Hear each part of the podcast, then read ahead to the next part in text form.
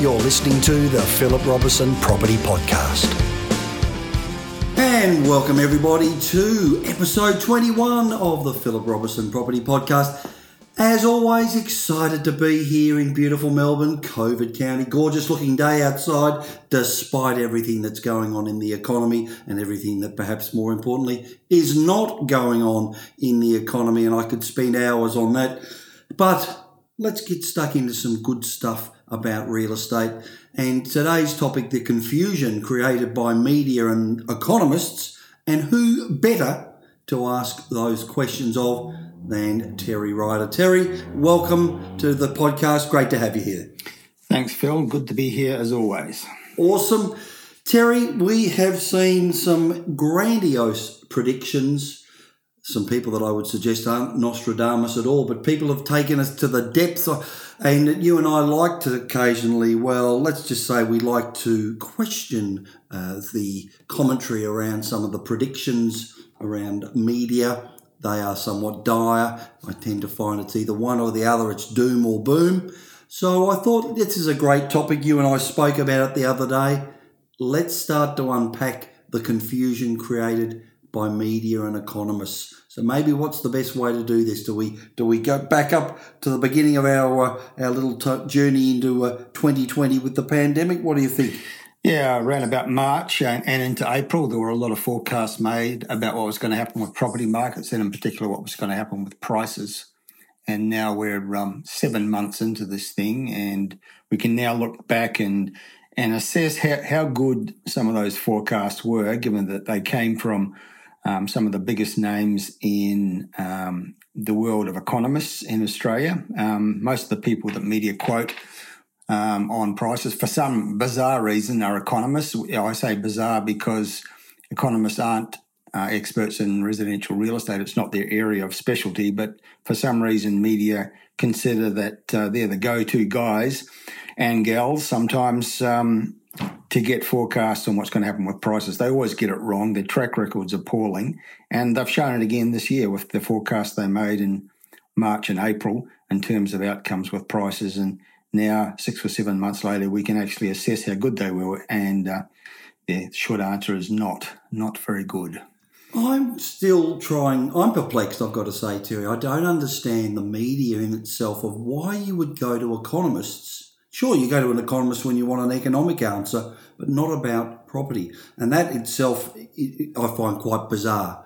So, well, I'm going to give you the floor. Why don't you start to tell us a little bit about some of those predictions around March, April this year, and why don't we then have a bit of a look as to how accurate they've been or otherwise? Well, there were a lot of forecasts made in March and April about prices in the wake of the pandemic. Shane Oliver from AMP Capital, chief economist of AMP Capital, he's always in the media talking about real estate markets, making forecasts. His track record is abysmal, probably the worst of anyone in Australia, but they keep going to him. And in March, he predicted that prices would have fallen 20% by now. And about a month ago, he did another, because he's doing press stuff almost every single day. He loves to be in the media. And he did another forecast. Well, he revised his forecast about a month ago, admitting that he'd got it wrong. It wasn't nearly as severe as he'd originally forecast and is now making a more moderate forecast with hindsight.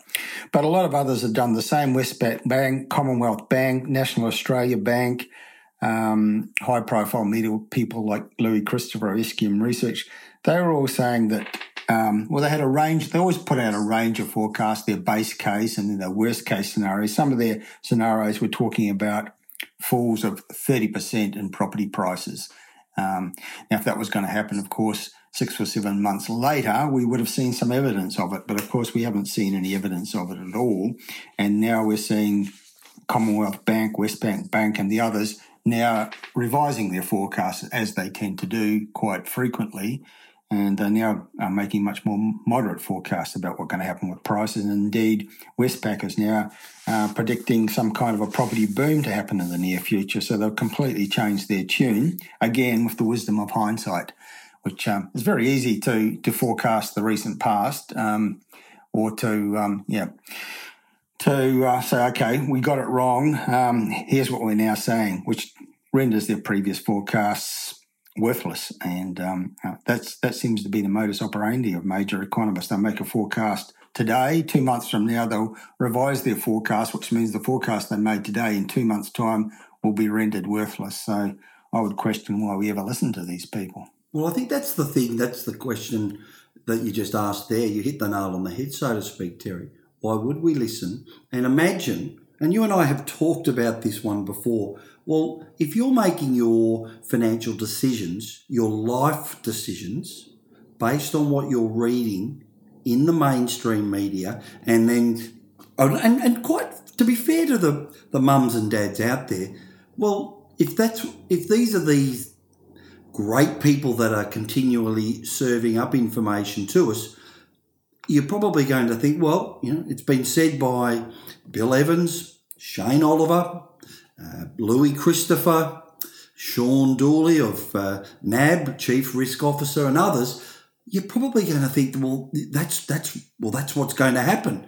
But you're absolutely right, Terry. They continually, one, go to the wrong people to ask of information of, and the mum and dad out there just. I find myself, Terry, when I look at that stuff, I'm completely confused, and I work in the industry full time. So the poor person out there who's trying to actually think, you know what, I want to be able to have some investments to set my family up for the future, for retirement, to have cash flow in retirement. My goodness, I just think, how in the heck can you actually plan? And that reminds me of another conversation you and I've had previously. The great mistake that people make in real estate as investors is failing to invest in research.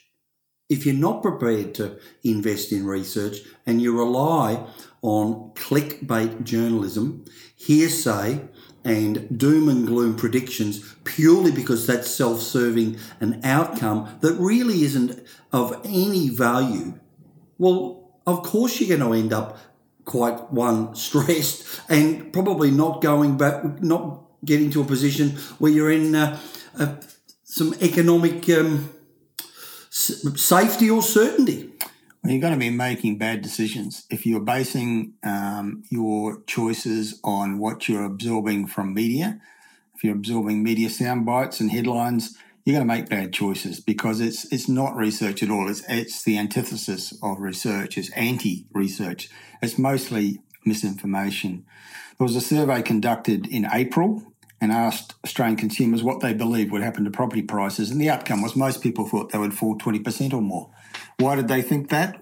None of these people went and did independent research. They weren't independently informed about it. They were just parroting the messages they'd received from media. Media had been saying right throughout the month of April that prices would fall 20% or more, and therefore when you run a survey of what consumers think will happen to property prices, naturally most of them are going to say that's what they think because that's what they're being told by media, and that's the problem.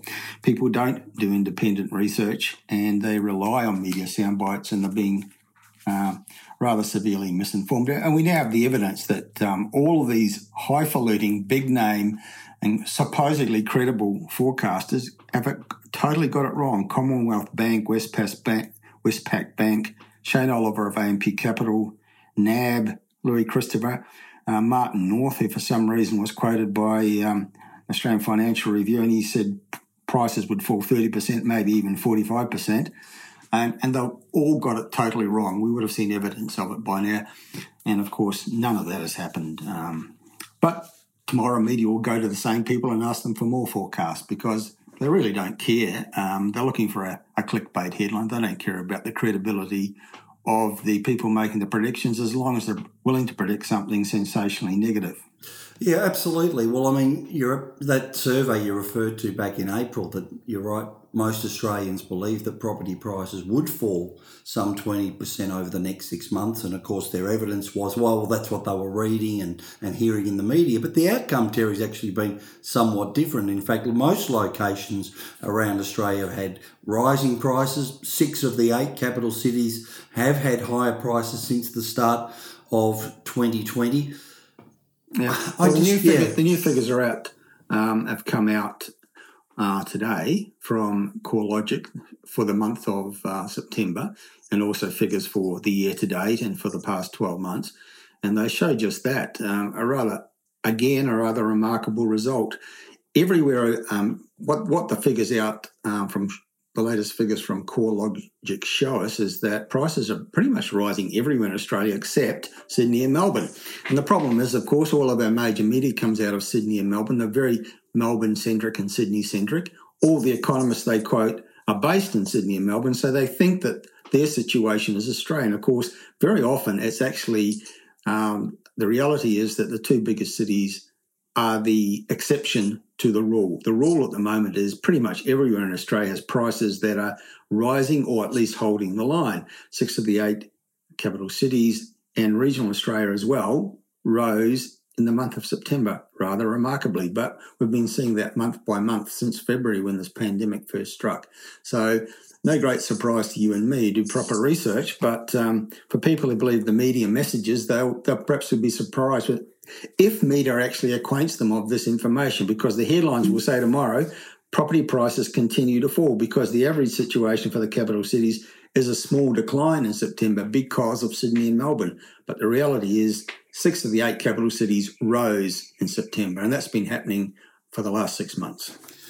Interestingly, again, Terry, you know my passion, and I'd say I think we both share the passion around regional Australia purely because it's just a great story, and you've often talked about it as the win-win-win. Me personally, I reclaimed it as the holy grail of property investing, or affectionately, that's what I call it. But it is interesting that it's almost becoming trendy now that we're starting to see in radio, mainstream radio. Well, when I talk about mainstream radio, I know certainly down at the ABC, we've got 3AW down here in Melbourne, for example. We're seeing it on the TV. More and more talk is around about the exodus to regional Australia, but generally we still don't get enough. I don't feel it gets enough credit. They talk about the exodus, but they don't really talk about what's happening in the economies. They seem to be focused on only one aspect, which is this exodus of people lining up at the gates to try and get out of the cities, particularly out of Melbourne. Obviously, they can't, despite the fact that 52,000 people have moved to regional Australia over the last 3 years.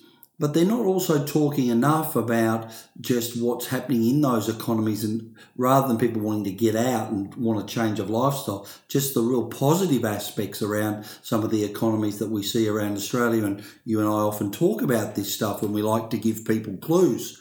Things like places like Albury-Wodonga we talk about Shepparton, we talk about the Latrobe Valley, we've talked about what happened on the Sunshine Coast and what's happening now in Townsville with a planned $25 billion spend. We've talked about Northern Victoria with Portland. You and I have spoken about the Sunraysia area of Mildura and just how exciting and what's going on in South Australia with what Elon Musk is doing and Technicolor are doing as the it's known to us in the industry, people that do proper research, as the Silicon Valley of Australia.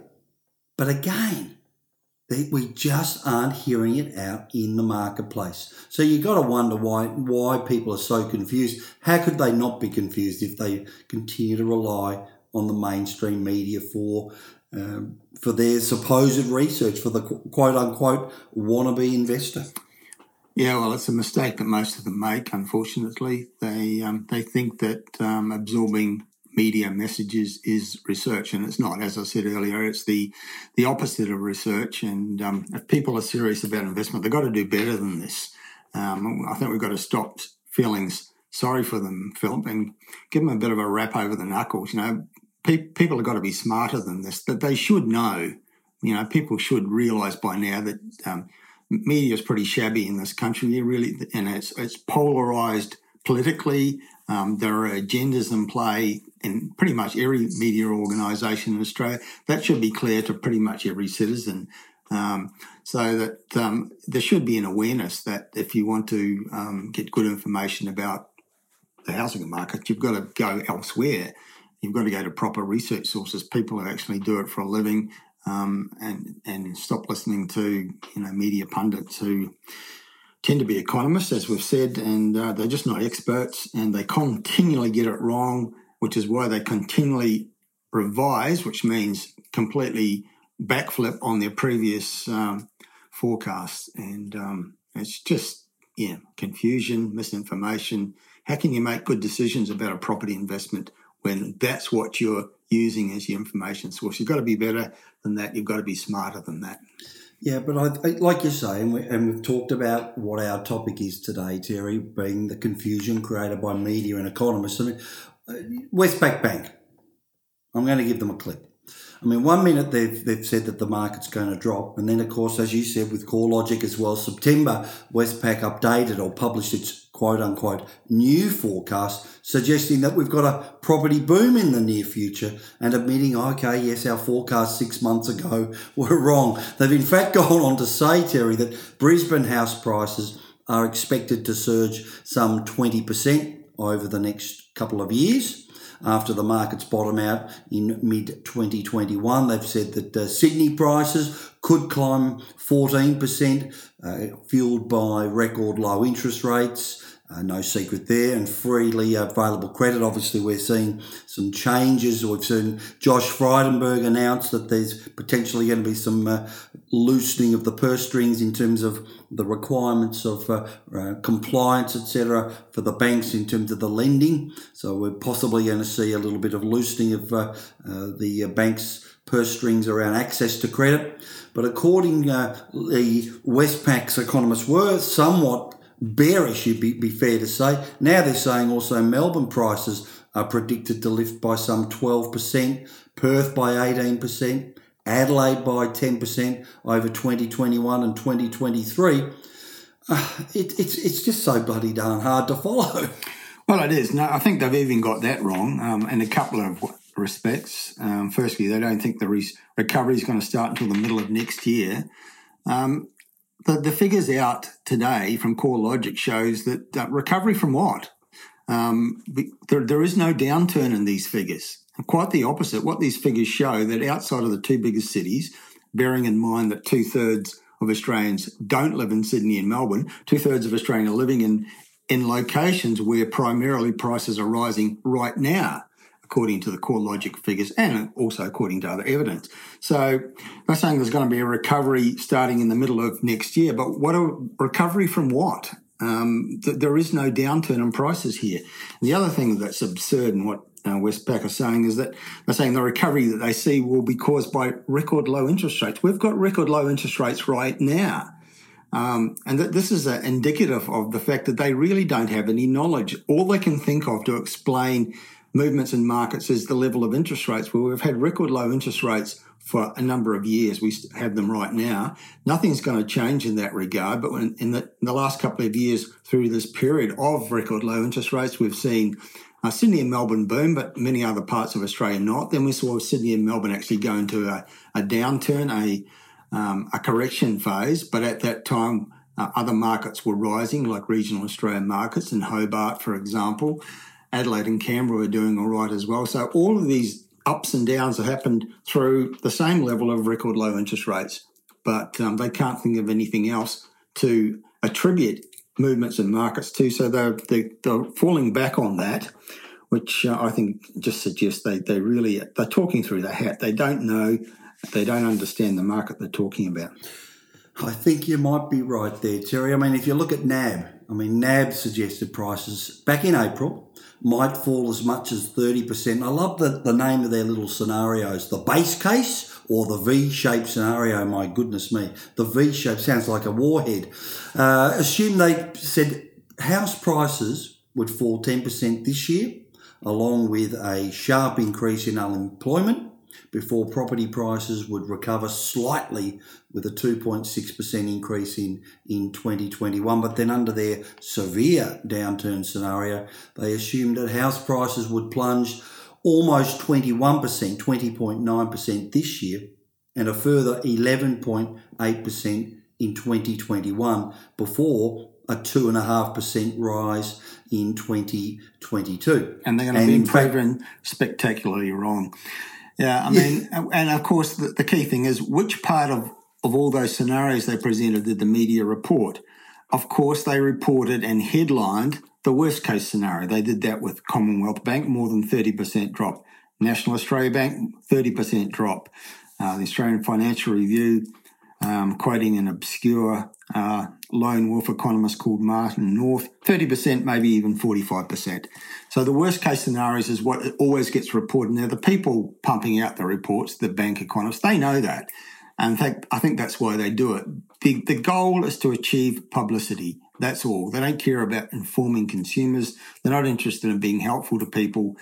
They're not interested in being useful to their customers. It's really about headline generation. And so they put out a release with a worst-case scenario, worse than 30%. They know that's going to be tomorrow's headline, but they do it anyway because that's their objective.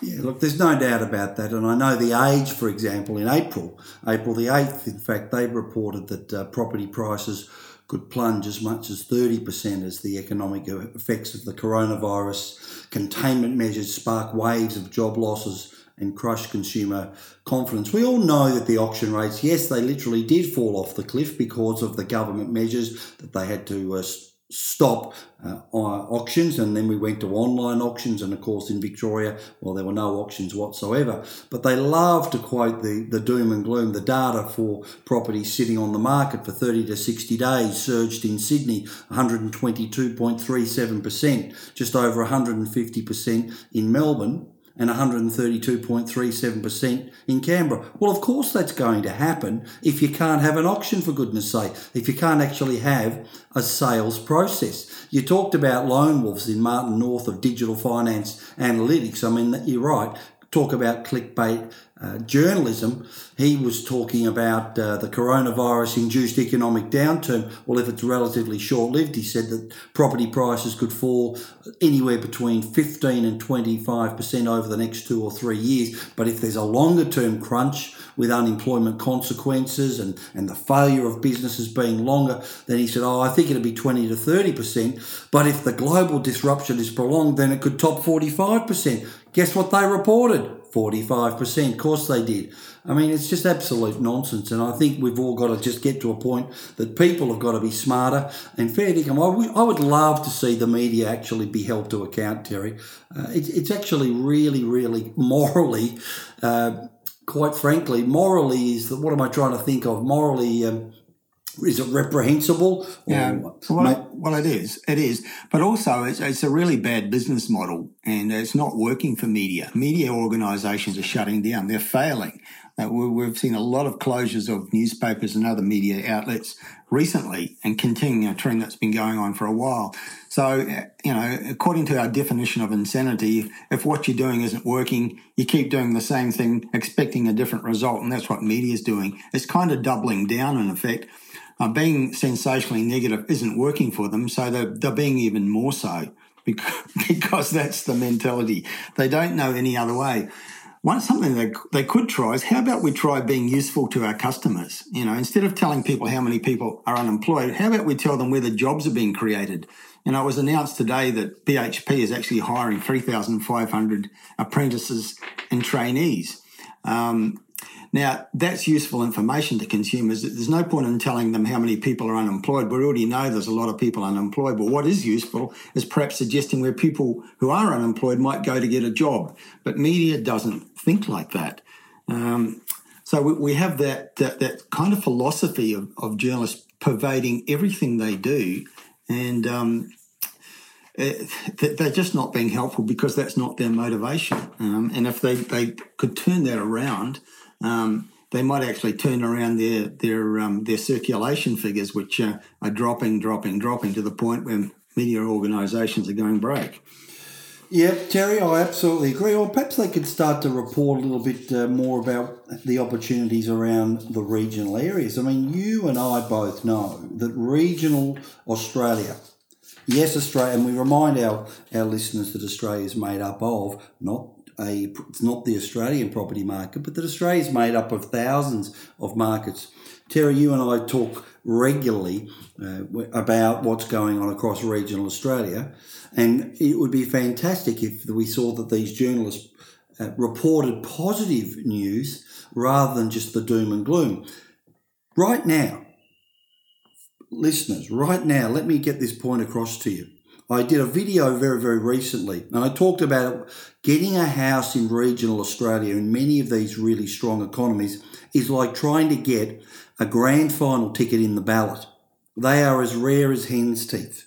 I've got my team scouring Australia looking for great property. And because of the way that the media has framed this with vendors, nearly every agent, I'm sure you're the same, Terry, when you have conversations with people in real estate, there's just no stock. People aren't selling, and we've got markets lifting because there's just no supply. And it's exactly the same scenario with properties to rent. There's just no supply. Everyone that I talk to, they are just filling up their pockets, at least in terms of as soon as something comes on the market, people are buying sight unseen. People are just, they're registering and things. The days of just trying to be cute and negotiate on a property in this current climate right now, it just doesn't happen. If I'm not prepared to jump quickly, Terry, guess what? My clients miss out. So we're going through a re-education phase. So it would be fantastic to see the media actually help the economy. I'm with you there, Terry, and start to talk about, hey guys, you know what? Things aren't great in some of these capital cities. Or did you know by buying in regional Australia, you could start to prepare yourself and your family for financial security without having great financial risk? And guess what? If you do any renovating, you're putting money back into that local economy. These are very simple things that can help get our country absolutely firing and get out of this government-led recession, out of this pandemic, really quite quickly. That's where the media could be helpful rather than all this clickbait sensationalist journalism that is, frankly, so unhelpful. And it's a turn-off for consumers. I think we're all heartily sick of it. There's a great example just in the past week where Domain published its latest report for first home buyers, and they emphasised, they came up with the usual bogus scenario, which doesn't bear any connection to reality, which is a 20% deposit on a house in Sydney to represent how hard it is for first home buyers to get into the market. Of course, nobody needs a 20% deposit. We haven't for a long time. But in the current climate, with the federal government scheme, you can get away with a 5% deposit. You might also consider an apartment and not a medium-priced product because first-home buyers buy at the lower price ranges, not at medium prices. And we could consider how long it takes to save a deposit under a realistic scenario in places like Brisbane and Perth and Adelaide and regional Australia. But what was presented was how long does it take to save a 20% deposit to buy a house in Sydney? And, of course, it was 6.5 years. And so the headlines around Australia said how hard it was, almost impossible for people as first-home buyers to get into the market because you had to save for 6 or 7 years. And, of course, it was absolute nonsense. The current situation of being able to get by with a 5% deposit, the numbers dropped to, in most capital cities, less than 12 months. That's how long it takes a couple to save to get a deposit to buy a home as a first home buyer. 7 or 8 months in some of our capital cities, and even in Sydney, less than 18 months. But that wasn't what was presented because the motivation of Domain putting out the report and the motivation of media reporting it is not to be helpful. It's to generate a negative headline. And just think how it might improve their business, how it might increase their circulation if they actually produce something that's useful to people. Say, hey, look, according to these numbers, you can actually get together a deposit in 7 or 8 months in most parts of Australia, and you can be in a home as a first home buyer inside 12 months. And then extrapolate that across all the other favourable circumstances for first home buyers, such as interest rates have never been lower. The level of government assistance has never been higher. Investors are sitting on the fence, so you're not competing with investors in many cases in many locations of Australia. It's a great time to be out there as a first-home buyer. But that's not what media has an interest in projecting. So rather than being helpful, which might have helped their business model, they've actually chosen once again to be negative, and which is extremely unhelpful. Terry, I think you've actually made an incredibly great point there. Imagine, and my brain just started turning over thinking, imagine if a publication put out a series of ways to be able to navigate out or through the pandemic so that you can end up in a much stronger financial position. So you hit on some of the opportunities with the first home buyers, and you're right, we've never seen so much government assistance. In fact, I know you've written about it previously. Whilst you said we only need a 5% deposit, that we've also got the federal government guarantee for first home buyers, where the lender's mortgage insurance was also being waived for that first, and that is huge. I mean, that could be $10,000 to $15,000 saving there straight off the bat. And the fact that if people are prepared to look at regional Australia, and we know that the data tells us that many first home buyers, for lifestyle reasons and affordability, are quite prepared to look at going to regional Australia for their first home. In fact, I think it was a figure of even up to 60%. But when you've got the federal government and the state government incentives to build a new dwelling of $45,000, that's after tax money. That's a huge amount of money. $45,000 and no mortgage insurance. Yep. That's just incredible opportunity. There's never been a better time to be a first home buyer in Australia, provided you've got secure employment. Correct. And yet the media headlines in the last week have basically been telling young Australian couples that it's hopeless. The road to first home ownership is incredibly long and arduous. It's almost not worth trying. That's the message they're conveying at a time when there's actually never been a better time. And it's never easy to become a first home buyer. I don't think it ever has been. It certainly wasn't when I bought my first home, but it's a very advantageous time with the level of state and federal government assistance. You don't have to pay mortgage insurance. You only need a 5% deposit. You probably won't pay any stamp duty. You've got state and federal grants to help you. It's a wonderful time. In actual fact, first home buyers are out there in force. I was quoted in media in the last week as saying they're having a feeding frenzy out there, that they are the most active cohort anywhere in the market right now, and they're taking advantage of the circumstances, at least some of them. But and there were some figures from, I think, Aussie Home Loans said that The level of pre-approvals for home loans for mortgages has risen 77% so far this year, and more than 50% of those pre-approvals are first home buyers. So they're out there in force, totally contrary to what media's portraying. I mean, they are just absolutely fabulous figures to hear. And you and I have had the conversation on previous podcast episodes, Terry, where I've been telling you from being at the coalface, my greatest competitor out in the market, which is a beautiful thing. As a father of two young men, I've got two sons, knowing that the first home buyers are my stiffest, biggest competition in the marketplace right now. They're everywhere, and it's wonderful. But we're just not hearing it. And I agree with you, Terry. I would love to see an editor that says, you know what, we're going to take a positive stance, and as a newspaper or a media organisation, and we want to actually create. And you're absolutely right. The readership would go through the roof if you were providing resources, a pathway of positivity that enabled people to get to a point of ownership and potentially for financial independence by taking positive, even what I'll call them conservative steps. And again, I use regional Australia as a wonderful example. And that's why I always say to my clients, I love talking about this stuff. I practice what I preach, and I think it's so exciting. And people see it in the way that I talk with them, and I say, hey, please follow your heart and your gut. Let's give you some real research and then come back and have a conversation with me. And invariably, most people do come back because they actually struggle at first, Terry, because it's almost like, as the great Zig Ziglar would say, you've got to undo stinking thinking. It's almost like we've got to undo all the damage of years of people being bashed about around you've got to buy in Sydney and Melbourne, you've got to buy within 15 k's of the CBD, or what we would term in Melbourne the donut, and that's all you've got to do. In fact, I had a client meeting earlier today. We did a Zoom meeting.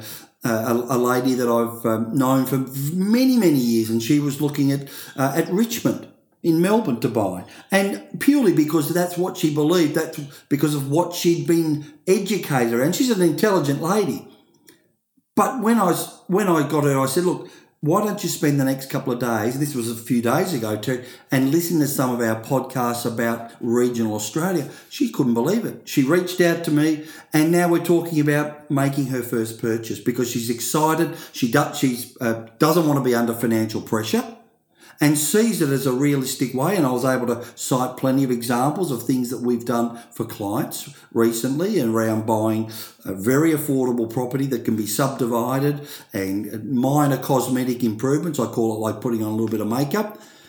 And this is where it's wonderful. And if we saw articles like that promoting the sort of things that we talk about in the mainstream media, for example, Terry, we would be able to help more and more Australians get out of the doldrums and probably the depression that they feel. Or in fact, maybe the word is not depression, it's a sense of hopelessness, because that's what this media creates, that sense of hopelessness.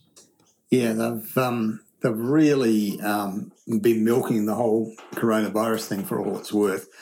And they just can't help themselves. They'll sensationalise anything. They'll take something that's already sensational, and they can't report it in a straight way. They feel they've got to even sensationalise something that's already sensational, which is the whole pandemic situation. They didn't need to embellish that. It was already, the biggest story of their lifetime. And they don't seem to have an awareness. There's a lot of people out there that are fearful. There's a lot of people out there that are really suffering. People in lockdown are... mental illness is probably the unsung consequence of what's been going on in Melbourne and elsewhere recently. People don't need media to make it worse, but that's what media's been doing, because they have this passion for emphasising the worst of every situation, the negative in every situation. Even they'll plough through a sea of positives to find the negative, and that's what they'll report. And they're just making a bad situation worse. And it's showing no interest in the well-being of the people who are their customers. It's a very strange business model, isn't it? It's most businesses thrive by thinking about what their customers need and providing for it, whereas media does the opposite, really.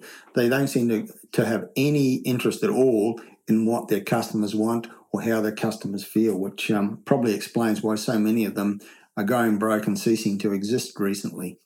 Well, even following, and I don't even listen to the press or watch the press conferences anymore, and I don't tune into the mainstream media around what's going on, the latest figures on the pandemic and what's happening. I just can't stand it. It's so negative and benign and quite frankly depressing. And Terry, as you know, I'm the founder of Saving Brothers, which is a global entity that I'm building around men taking back the sovereignty around their health and being proactive around their health.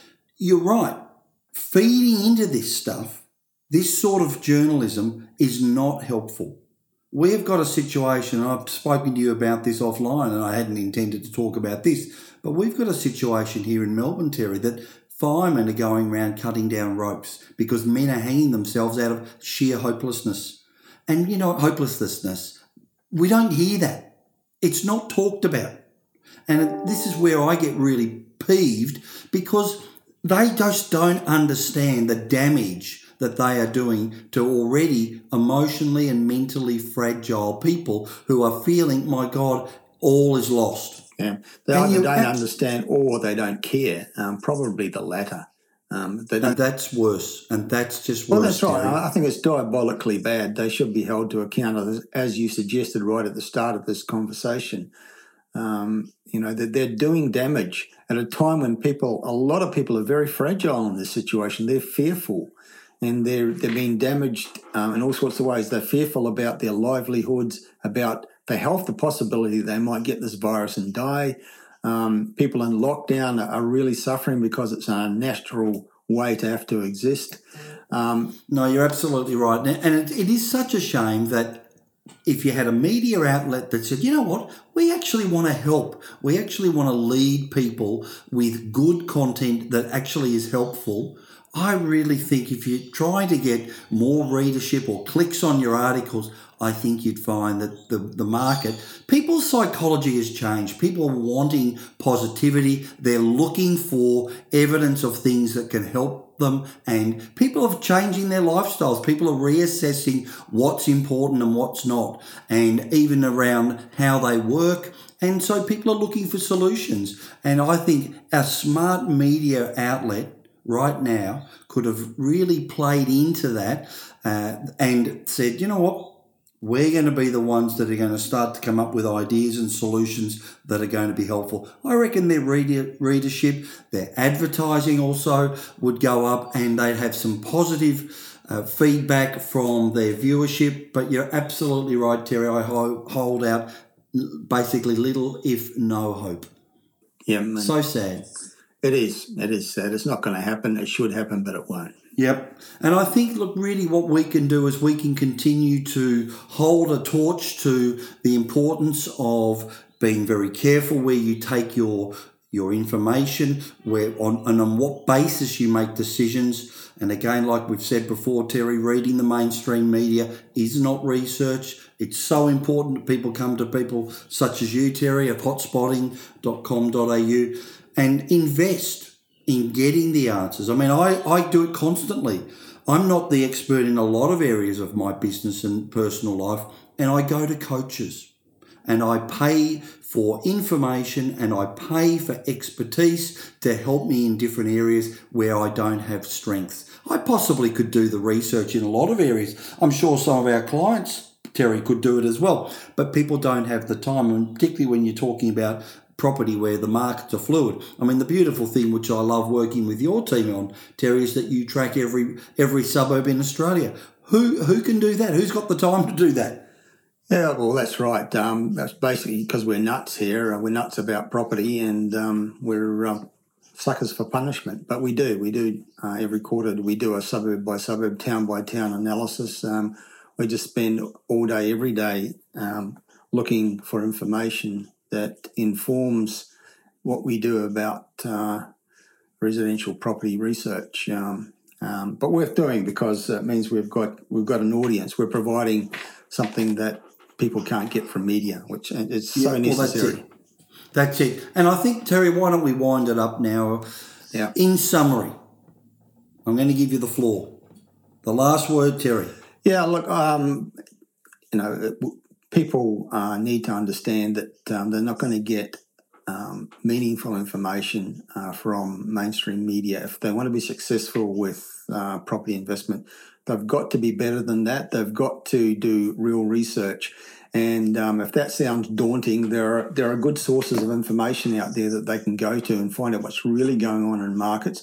And there are good advisors like yourself, Philip, that people can talk to. It's worth spending money on good information. It's worth spending money on good advice because it's false economy to do otherwise.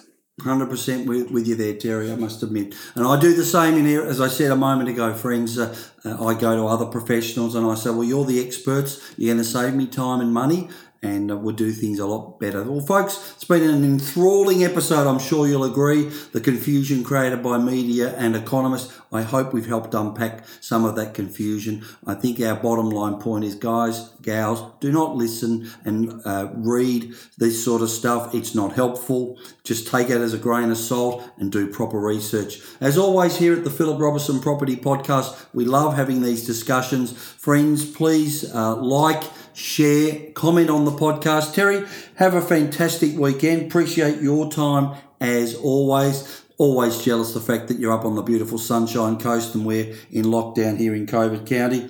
Goodness gracious me, wonder what Christmas is going to look like. We've no idea. So friends, take care for now, and we look forward to catching up with you next week on the Philip Robertson Property Podcast. Take care and bye for now.